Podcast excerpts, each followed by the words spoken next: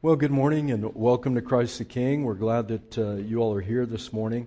We're going to continue uh, our look at this passage in 1 Peter, which is, by all accounts, one of the most difficult to understand. Uh, scholars from the very beginning uh, have debated what, in fact, does this verse uh, in 1 Peter uh, mean.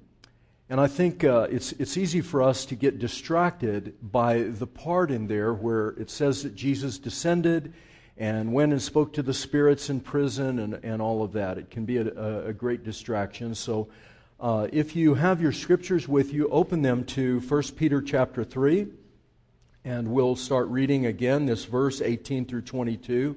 If you don't have your Bible with you, it's conveniently printed in your bulletin. You can see it there and uh, you can follow along with that. So now, if you can uh, hear God's word, and let's uh, take a look at this passage again. For Christ also suffered once for sins, the righteous for the unrighteous, that he might bring us to God, being put to death in the flesh, but being made alive in the Spirit, in which he went and proclaimed to the spirits in prison, because they formerly did not obey, when God's patience waited in the days of Noah while the ark was being prepared, in which a few, that is, eight persons, were brought safely through water. Baptism, which corresponds to this now, saves you, not as a removal of dirt from the body, but as an appeal to God for a good conscience through the resurrection of Jesus Christ, who has gone into heaven and is at the right hand of God with angels, authorities, and powers having been made, having been subjected to him. This is God's Word.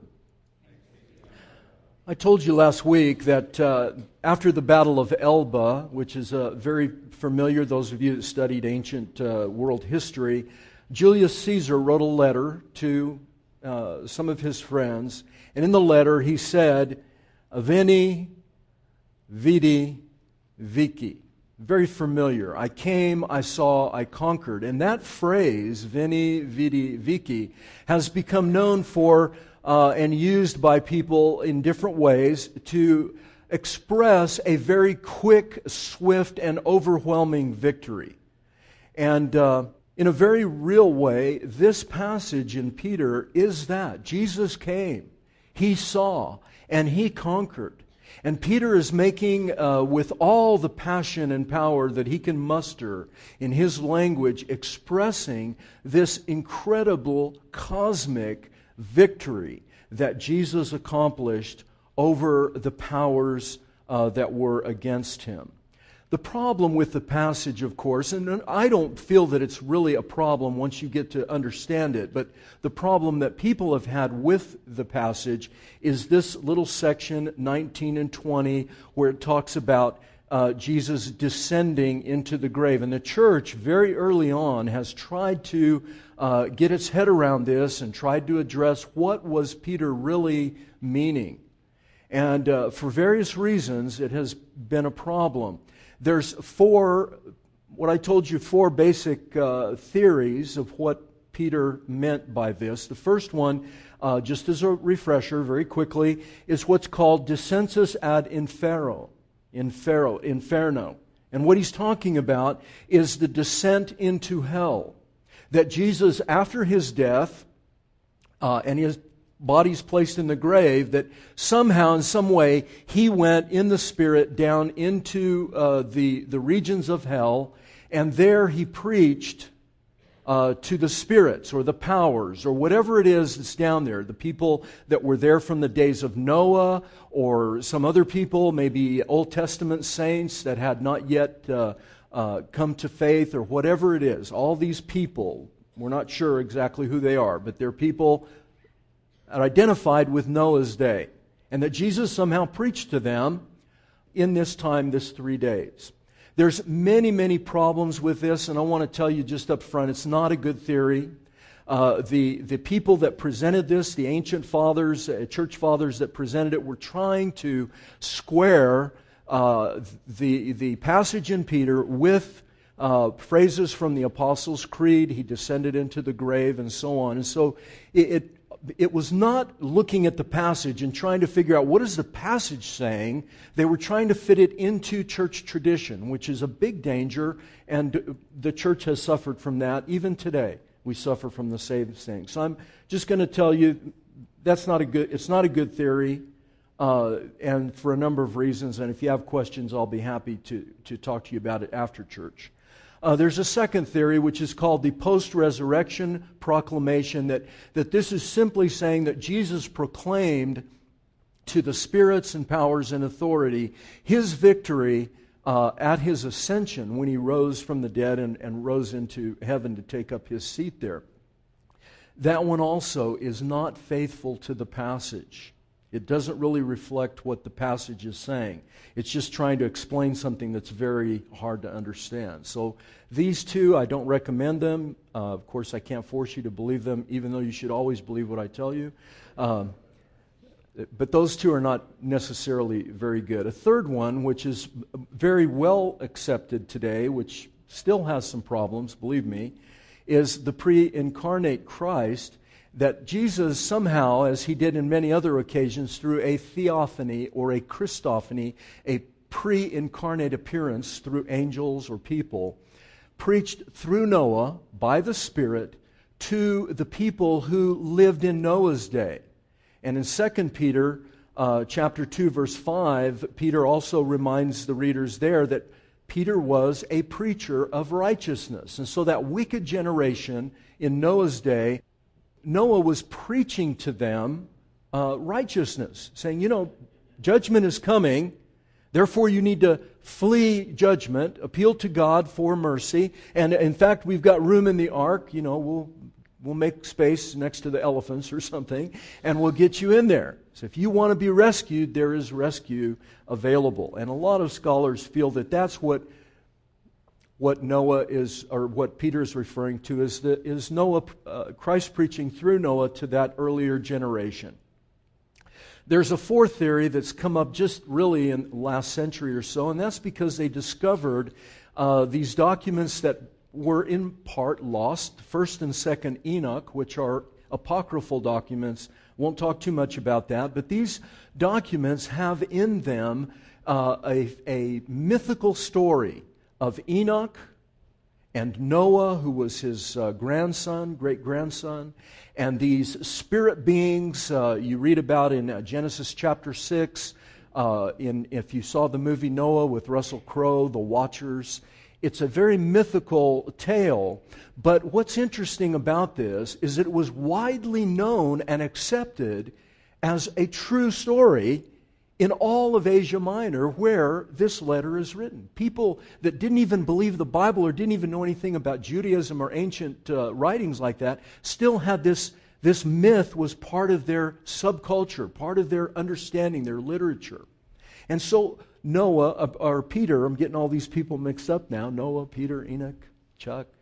Uh, getting all these things uh, together in their mind that Peter is somehow drawing on that story to make a point.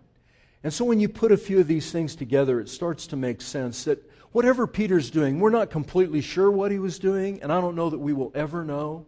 But whatever he was doing, he knew what he was doing, and the original audience understood his point.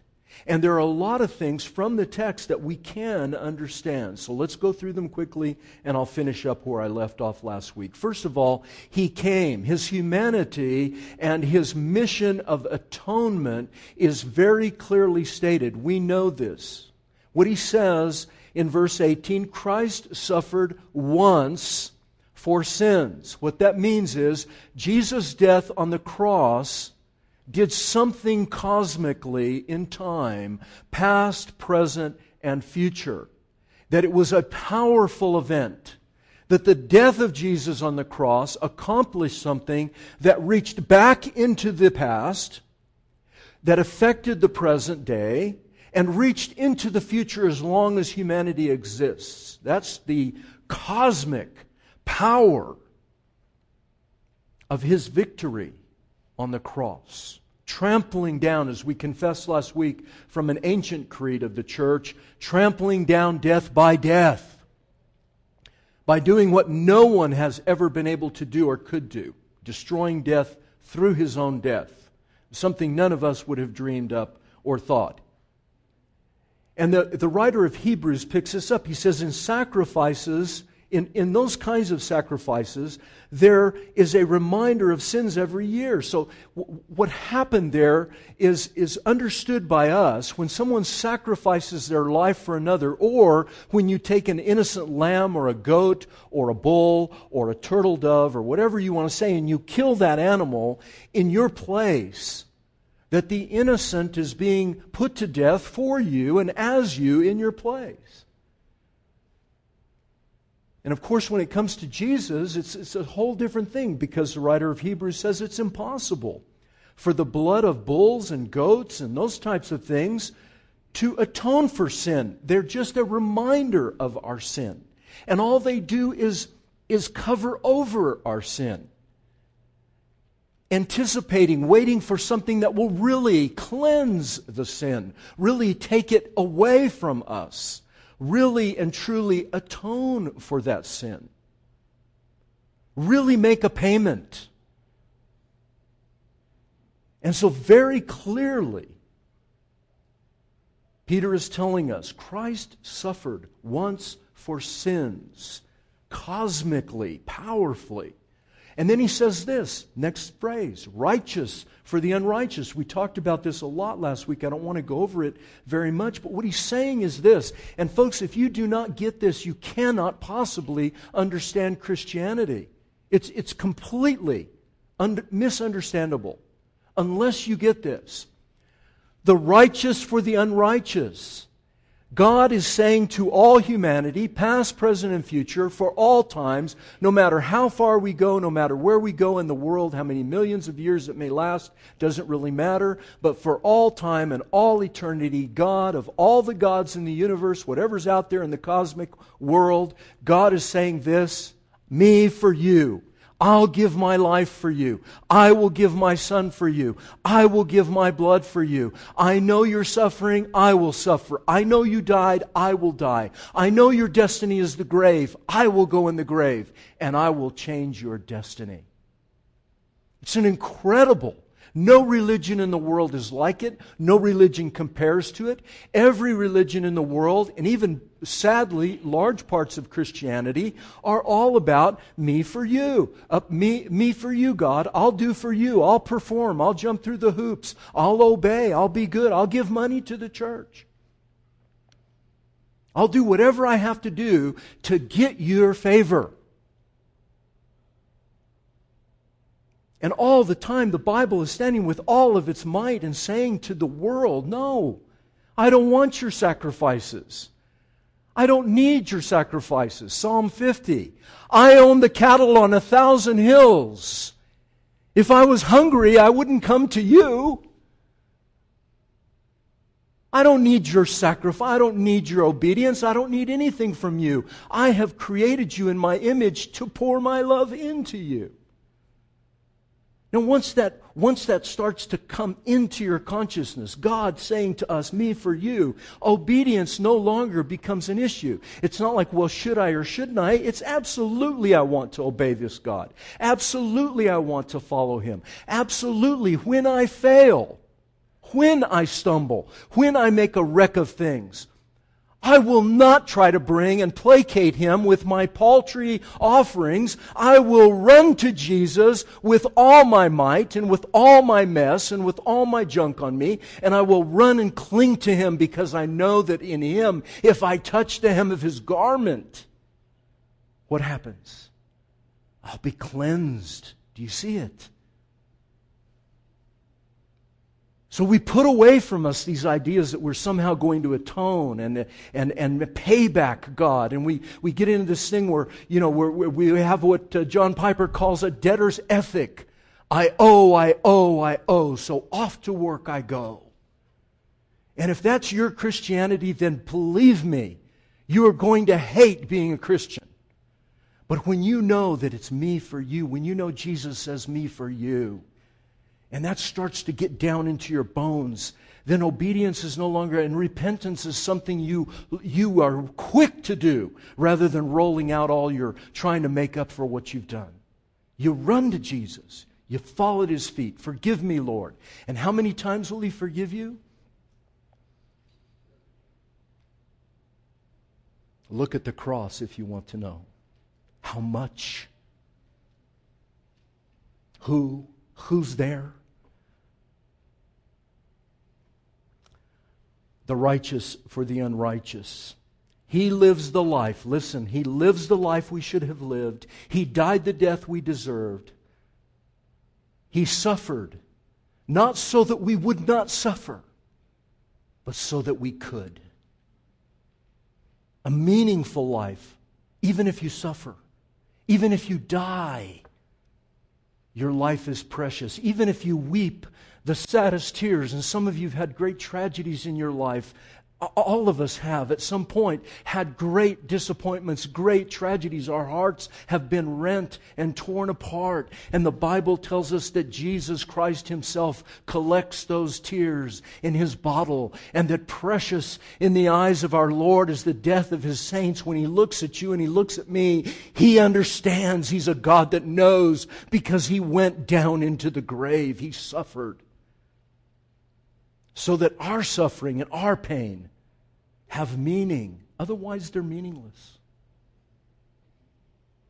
The righteous for the unrighteous, that he might bring us to God. What he's saying, what Peter is saying is look, he has brought you to God. Therefore, every hindrance in your life, everything that you see as an obstacle, God has removed so that every breath you take Every work you do, whether it's in uh, the, the regular, just your, your ordinary daily work, or with your family, with your friends, with your recreation, everything you do and everywhere you go, every note that Paulette plays on the piano or Ian plays on the bass, every note that, that Ugo sings, all these things have intense meaning, power. They're kept by God to beautify and enliven His creation, and that He means to return this world back to its original place, and that Jesus Christ Himself has gathered up all the broken pieces of this cosmic world and universe. He's gathered them up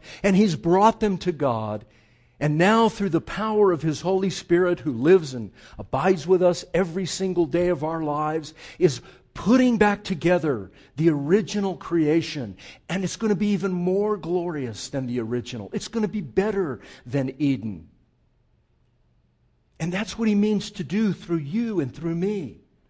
So Peter is making an, an absolutely cosmic statement about the victory of God in this realm, in this world. And then he steps down and it says, look, he saw, verses 19 through 20, these are the ones that, that we struggle with. But look, step back for a minute. Instead of getting all caught up, well, is he, you know, is he talking about some kind of post-mortem salvation? So after you die, you can have a second chance? No, that's not in Peter's mind. Peter is drawing back, whatever he's doing, folks, we're not completely sure, but whatever he's doing, he's drawing back into a story that was known by everybody, Jew and Gentile.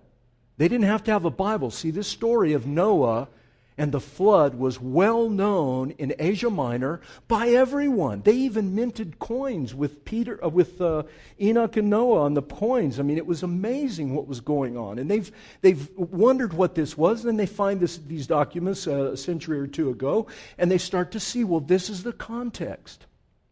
So we don't interpret it by these apocryphal books. We're not going to try to interpret this scripture that way, but what we are going to do is let, it, let us help us understand the context of those people. And those people understood what he was talking about.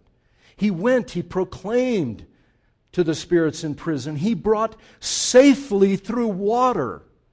He's not talking about literal water, he's talking about figuratively the flood. The Noah story is drawing an analogy, if you will. Think with me. You got to put your think. I know it's early on Sunday morning. Put your thinking caps on. He's drawing on a story that everyone would know, and the context would have been understandable to them. And he's saying, look, sin is a prison. It's a place of loss, bondage, and judgment. That's what sin is. He's drawing on the Noah story, and he's saying that. Sin is a prison, and it's a judgment on us. But then he says this, but God is patient. So you don't have to try to figure that out. I mean, it's in the text, it's clear. God is patient. He says to Adam and Eve, Where are you? He doesn't strike them with judgment, He looks for them. All right? God is patient, but He does judge. The flood is obvious, the judgment is coming. But God is a loving Father, and so He prepares an ark because He's merciful and just and righteous and loving and caring. So He prepares this ark. And what Peter is saying, folks, I said it last week, maybe it, it kind of got lost in because we were in a hurry, but he's saying Jesus is the ark. Jesus is the salvation in this cosmic judgment that did come once in Noah's day, that righteousness was preached in Noah's day, but that people rejected it in Noah's day, just like they're rejecting it now. Peter's telling the audience, look, you all are suffering persecution, right? That's what the whole letter is about. They're suffering persecution. And Peter is telling them, look, you're suffering just like Noah did in, in his day. And judgment was coming just like Noah's day, but hasn't arrived yet. But just like in Noah's day, Jesus is the ark. God has prepared for us, all of us, the original audience plus us, a place of safety in Christ Himself. So this, there's this assault against sin, but there's also the provision held out in these complicated, admittedly a bit confusing and perplexing verses. The provision is held out. And what is that provision? Think about it with me. What is the provision? It is rescue by baptism. He says it as plain as day on the nose on your face. He says baptism is our rescue. It is the provision. Baptism corresponds to this. What he's talking about when he says baptism corresponds to this, he's talking about that story 19 and 20. He's talking about the Noah story. It's really very lovely. It's beautiful. And if you can get past the, the, the, part that distracts us, you can start to see how amazing it really is. He's saying baptism corresponds to the Noah story that God is going to rescue us through water. Now, what does he mean? Is he saying that, it's, that the act of baptism is going to save you? Absolutely not. Look carefully what he says. Not the removal of dirt. It's not the physical act of baptism that saves you. Baptism corresponds to the Noah story. Baptism is a picture that points to Noah's story. Not the cleansing of dirt from your body. It's not possible that the blood of bulls and goats could take away sin. Remember what the writer of Hebrews said? I just said it a moment ago. Track with me. This is so helpful. Think about it but rather the appeal to God for a good conscience. In baptism, listen, in baptism, whether it's an adult coming for baptism, as we observed last uh, couple weeks ago on Easter, or if it's children coming for baptism, as we also observed on Easter Sunday and Palm Sunday before that with the triplets, whether it's an infant or an adult, it makes no difference. Baptism is speaking. It's saying something. We're not saying anything in baptism, folks. God is saying something in baptism. God is declaring something in baptism. God is saying that if you will agree with me that sin is a prison, the judgment should come, that the flood is right, the judgment, we are all guilty and we should die in the flood. Listen, if you go to God and you repent of your sins, you say to God, I agree with you. Repentance is not just turning away, it's agreeing with God. Confession is agreeing and saying, Yes, what I'm doing is wrong. No excuses. I get it. I know you're right and I'm wrong. And I will make no excuse for my sin. Then what God is saying that that same water that deluged the earth, that drowned the earth in judgment, that same water in a figure, in a type, that same water will bear you up. That on the cross, what he is saying on the cross in Jesus Christ, the judgment that landed on Jesus also signals the rising of your life from death to life. Unbelievable what he's saying in these few verses. And sadly, we get caught up in the, in the particulars of 19 and 20. It can get lost on us. Baptism is a sign. You know, whether you're a Baptist or non denominational, or whether you're Catholic or Eastern Orthodox, or whether you're Presbyterian, or whether you're Episcopalian, or whether you're Methodist, or whether whatever you are, everybody, every Christian believes that baptism is a sign and a seal. We all agree on that. We disagree about other things, and rightly so. But we all agree on that, that it's a sign that points to something else. It's not the thing itself. It points to something else. You see a sign outside of El Paso and it says El Paso. Nobody stops there and says, hey, where's El Paso? We know El Paso's there, down the road somewhere.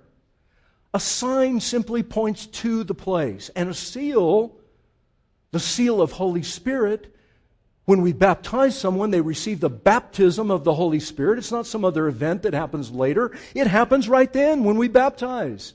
Holy Spirit seals that person. What that means is if you've been to a notary public or you've had to have uh, uh, papers, uh, legal papers and documents witnessed, you, that is what a seal is. It is saying, I promise you, this is legit. I give myself to you. I say to you. And we've turned it all upside down and said, well, baptism is all about me coming to uh, the font and saying to, uh, the, to the Lord, I'll be yours. Like, really? I mean, what, who, who does that? You know who does that? Western uh, Americans who believe that our rights trump God's rights. You know, if, you, if we keep doing that, you know what he's going to say to us? I don't think so. Not till you humble yourselves down there, not till you say me for you, not till you agree that I have come for you and not you coming to me and say, oh, I accept you. Nah, maybe not. No. We come and we bow to the king because in his hands is a hand of judgment. He could strike you down, yes? Do you, does anyone in this room live under the illusion that your life is your own and that you can just determine what's going to happen in the next 15 minutes? Anyone really? Do you know if you just sit in your chair and you think, okay, I'm going to show Chuck that he's wrong. I'm just going to sit here and I, I promise you I'm going to stay alive for the next 15 minutes. You know what? We could find a way to stop that. Right? I mean, really, who thinks like that? I have control of my life. I'm the captain of my own ship. I'm the, I'm the chief of my own destiny. I can do whatever I want, go wherever I want, I can do whatever I want. You know, I mean, what, do any of you have children? What do you do when your children tell you that? You just squeeze them and say, no, you can't." And it doesn't even take all your effort because they're, they're just little kids. They're little guys. You can control them. And God's that way with us. I mean, come on. We cannot shake our fists in his hand and say, I'll do what I want and I'll go where I want. No, the waters of baptism are saying judgment is coming, the flood is coming. And baptism is saying, I know it's coming. I need an ark. And so we go and we get this symbol, this sign placed on us of water. And that water is God saying to us, I will protect you like I protected Noah. I will float in the coming judgment. You will ride up on eagle's wings. The flood, the judgment that crushes the world, will cause you to live. The flood is catastrophic judgment, listen, as well as miraculous life giving salvation. Dr. Edmund Clowney says this in his, com- in his commentary the water that destroyed the wicked also bore up the ark. Baptism is that symbol, and Holy Spirit is the seal of that symbol. So that when you fail, not if you fail, but when you do, you don't resort to your own power and your own strength to return to Him, but rather you look to the Holy Spirit. Why? Why? After you sin, how do you feel after your sin? Don't you feel bad? Most people feel bad. I'm the only one. God help me.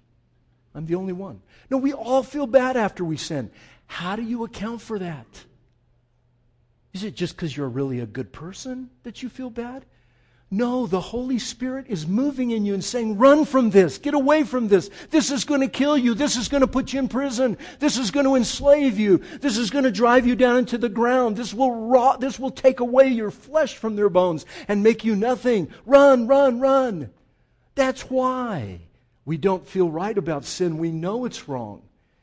The call, the return, that is the seal that the Holy Spirit is drawing us back to Him every time we sin, every time we fail Him. Jesus Christ is the ark. Judgment is coming. The, Noah story is what, what uh, Peter is drawing on. And he's saying, so we need baptism. We need the sign and the seal in our lives, that the, the sign of judgment that will also be the sign of salvation Therefore, baptism saves you. It corresponds this way. Do you see it? Not literally, but figuratively, by analogy, metaphorically. I don't know how many more adjectives I can think of. Three is about my limit. That's what he's saying in the Noah story. Don't get caught up in all the other stuff, and the other interpretations are not helpful. Jesus Christ is the ark. Why are those things important? Folks, let me tell you two things. Two things. First of all, with respect to the first one, the atonement and mission of Jesus, if everyone in this room, if you don't daily, absolutely anchor your life to the atoning work of Christ and believe in your heart and resort to Him every day that God is saying to you, me for you, if that does not become the foundation upon which you build your life, Christianity is going to be a really stressful, uncomfortable, unhappy thing for you, and I do not recommend it. I'm going to tell you, you say, oh my gosh, this guy's a minister. Don't. Go find another religion. Really.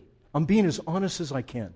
Do not become a Christian if you are not willing to build your entire every moment, every living breath, every second of your life on the reality that Jesus Christ went to the cross for you, went into the grave for you, suffered and died for you and as you, and that forevermore he said, He who knew no sin was made to be sin for you, that you might become the righteousness of God. If you're not going to make that the very foundation of your life and every breath you breathe, then do not become a Christian. It will be the most horrific possible religion that you could choose. On the other hand, if, point two, he, he, he came, the, the story of baptism. If, on the other hand, you say, no, I'm going to come to baptism, I'm going to bury myself in that baptism, I'm going to let the Holy Spirit pour himself on me, and in effect put me to death so that I can be buoyed up carried on those waves of the flood. That's going to be the story of my life. That will introduce into you a power that you never dreamed possible. Not so that you won't have to suffer, but so that when you do suffer, it has some meaning. When you lose your job because you're a Christian, or you, or you get sick, uh, any kind of suffering. Although Peter's talking specifically about suffering because you're a Christian, being uh, alienated and marginalized in society, you could, underneath that, you could put all kinds of suffering because we live in a fallen world. And so, what is he saying to us? He's saying if you will lay hold of your baptism and hold on to it, and trust that God is promising something to you. You're not saying anything to God. I promised this and this. I've promised him a million. I'm ashamed to say it, but I have to use myself. I don't want to use one of you. It would embarrass you. But I could say it about anyone, right? But I can say it about myself. I have broken every promise I ever made to Jesus. And so have you. So welcome to the club. Every one of the promises you've made, you've broken. Who paid for that? Do you think God just go all the, all the oxen free? No, when we break our promise, when we're disobedient, He looks at something that you must look at every day of your life, and that's the cross. And what the cross is represented by is our baptism.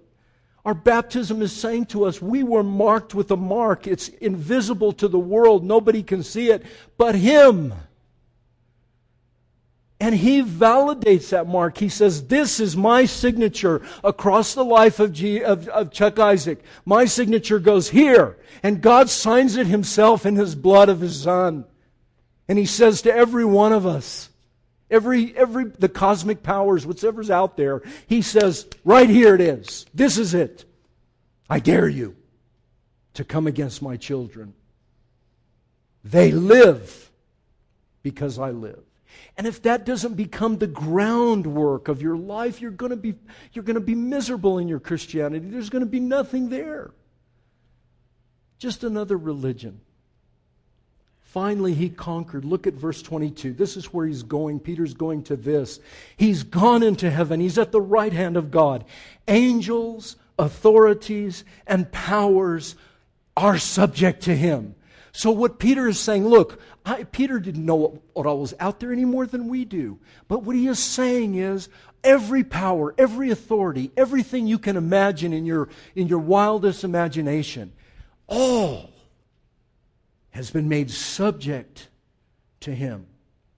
And therefore, no matter what happens in your life, doesn't matter whatever trying and listen, I'm 62 years old.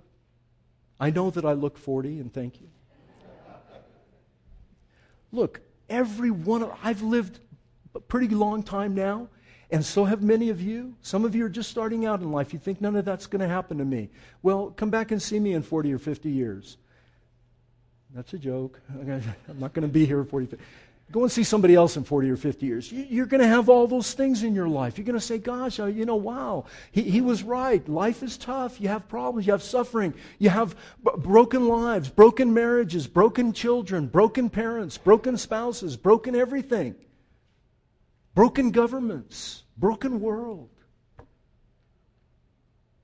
And what this is saying, he conquered. What he's telling you and I, just bringing it down to our life right now, here and now is you have nothing to fear. Do not fear. Do not wring your hands. Do not be afraid. When the powers and authorities, whatever they are, whatever it is, when I talk with people and they start talking to me about the devil and Satan's doing this and Satan's doing that, I, I, I just tell them, usually I say, if I can get a word in, because everybody loves talking about the devil. I try to say, stop, stop, stop, stop, stop. Let me hear you talk about Jesus. What about him? Oh, but you don't know the enemy this and the enemy that. You know what? If you read this passage, what is Jesus saying? What is Jesus, through Peter, telling us? He conquered all them. Doesn't mean you ignore them. Doesn't mean you pretend they don't exist. They'd love that too. Doesn't mean that. What it means is the posture of your life is one in which you're going to step into the water of your baptism, into what has covered you pouring its, poured itself out on you, the cross of Jesus Christ, that that's where you're going to resort, and that you have nothing to fear. Oh, you don't know, Chuck, my kids have gone sideways. Yes, I do know. Well, you don't know, my wife doesn't love me anymore. I can't say that about Monty V, but other wives don't love their husbands. You get the picture, right? There's nothing that we have to fear. Will you suffer through it? Yes. Will you lament? Of course. But you don't have to fear. And so you can build your life on Christ. The apostle Peter uh, Paul said this. Paul said this, let me finish. In Christ, God was reconciling the world or bringing it back into order. reconciling it, making it at peace with Him. In Christ, God was reconciling the world to Himself, not counting their trespasses against them. Will you trust Him? Will you do it? I pray that you will. Father, uh, we love you and thank you for your goodness and your mercy that endures forever. And I do pray, Father, that each one of us today, as we come to the Lord's table, we will absolutely fix our hearts and lives on the reality of Jesus' death and resurrection and the conquering of hell and death itself for us. That we'll put our lives on that. That every, every foundation we have would be built upon that rock. Help us to do it, Father. Many of us are suffering in ways that are hard to even describe. Please help us. Have mercy, I pray. Amen.